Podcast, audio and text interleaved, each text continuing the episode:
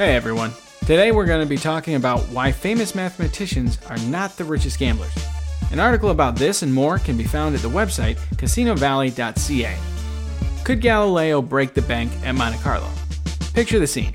Galileo, a true polymath and titan of science, sits in Monte Carlo, that most glamorous of gambling venues. But today, he isn't contemplating the spinning of the planet. Instead, his gaze is concentrated on a smaller spinning object, a roulette wheel. Okay, it's an unlikely scenario, but there's a real question here. Let's put it another way. If gaming is all about probability, why are all mathematicians insanely wealthy? There are plenty of theories as to why expertise in math doesn't necessarily make for gambling riches, but here are three possibilities. Firstly, we might, just might, win big at the casino, but we can't escape our psychology. Secondly, it takes money to make money, and sometimes, just sometimes, there are more important things than cash. But back to Galileo, studying roulette. In previous centuries, he might have noticed that some numbers come up more often than others. After all, Joseph Jagger observed the wheel, crunched the numbers, and broke the bank in 1892.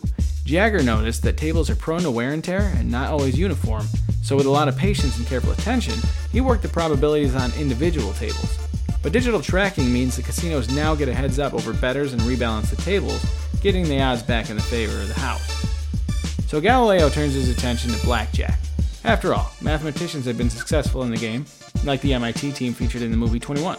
But Galileo's in 21st century Monte Carlo, and card counting has been well and truly dealt with. The number of decks, the vigilance of pit bosses, and CCTV surveillance mean our genius would have to work very long hours, likely equating to less than minimum wage, to count and bet effectively, and he'd probably be kicked out of the casino first. Basically, and literally in the case of roulette, equilibrium is restored and the casinos have gotten back to their business. The chances of beating the house are not good. Fear and superstition. When gambling against other bettors, there's more to it than probability, there's psychology. And even Galileo is only human. Nick Dandolos, one of the best known high rollers in gambling history, turned this to his advantage.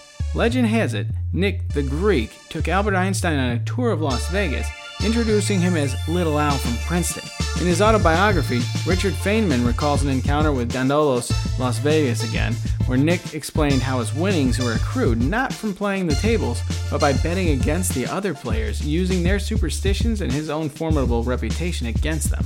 Human psychology can kick in at any point, but maybe especially when the stakes are highest. And when it comes to gambling, that's adrenaline and fear. Fear of a big loss and fear of continuing with strategy when you'll likely need loss after loss before you get to the point of a win. Combine this with a demoralizing loss of face at the table, and the emotion that can override the intellect becomes a potent force. Financial embarrassment and some very deep pockets. There's another minor detail of financial capacity. If Galileo lived in 18th century Paris, he could have tried any number of strategies to beat the roulette wheel starting to appear in the casinos of the day. He might have put his faith and money in the martingale. After all, it was apparently foolproof. All he'd have to do was bet on black or red, doubling his bet after every loss. Eventually, he'd win back all of his lost money and a profit equal to his original stake. But as we know, solvency is a bit of an issue, and when the stakes required to get far beyond the reach of the player and even of the casino. As Alexandre Dumas put it, the martingale is as elusive as the soul. So you can need very, very deep pockets as well as nerves of steel to keep to a strategy, and money wins out over math. Take Zeljko Ranogajec, possibly the wealthiest gambler in the world, and his syndicate unsurprisingly known as the Bankroll, aka Bankroll Punters Club. While Zeljko is a bit of a recluse, and his worldwide company is generally pretty secretive, the scale of the syndicate's activity came out in a high profile court case in 2008. Zeljko was aiming to bankrupt a former business partner. With a declared turnover of a billion dollars, Zeljko's syndicate definitely had deep pockets. But even employing mathematicians, statisticians, data analysts, and computer programmers to finesse their algorithms, the actual gambling wasn't the big money spinner, it was the kickbacks, the infamous rebates. Zeljko himself admitted you bet to lose so that you actually turn over more money, and the win comes from the rebates. If you bet $100 and lost $5, but you get a 10% rebate, you still make 5%.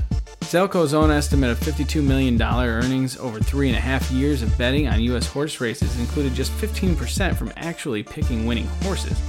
And that's quite a sobering fact for any would be lone gambler like our Galileo, whatever their level in mathematics. Satisfaction and the real payout. Last but not least, ambition and the desire to win, and life itself, is about more than money. Commentators have written at length about how counterintuitive it is for a gifted mathematician to be drawn to a full time gambling career.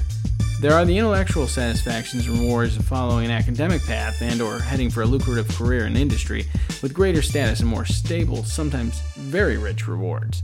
Even for the most successful gamblers, the singular pursuit of money can eventually ring hollow.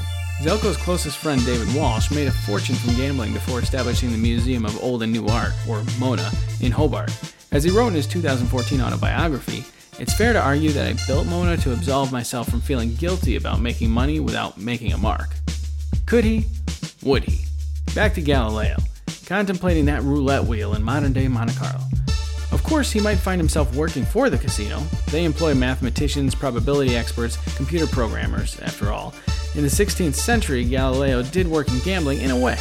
While under the patronage of the Grand Duke of Tuscany, he was tasked with explaining why the chance of throwing a total of 9 with 3 fair dice was less than the chance of throwing a total of 10, resulting in Galileo's Passadise game.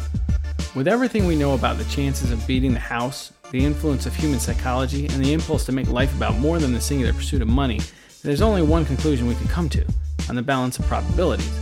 Perhaps given everything Galileo achieved and his influence to this day, we can be glad he turned his mind to more than just dice. Perhaps we should be reassured it's unlikely Galileo would break the bank at Monte Carlo today, even if he could. Be sure to click on the link and leave a comment on the article. You can check it all out at casinovalley.ca.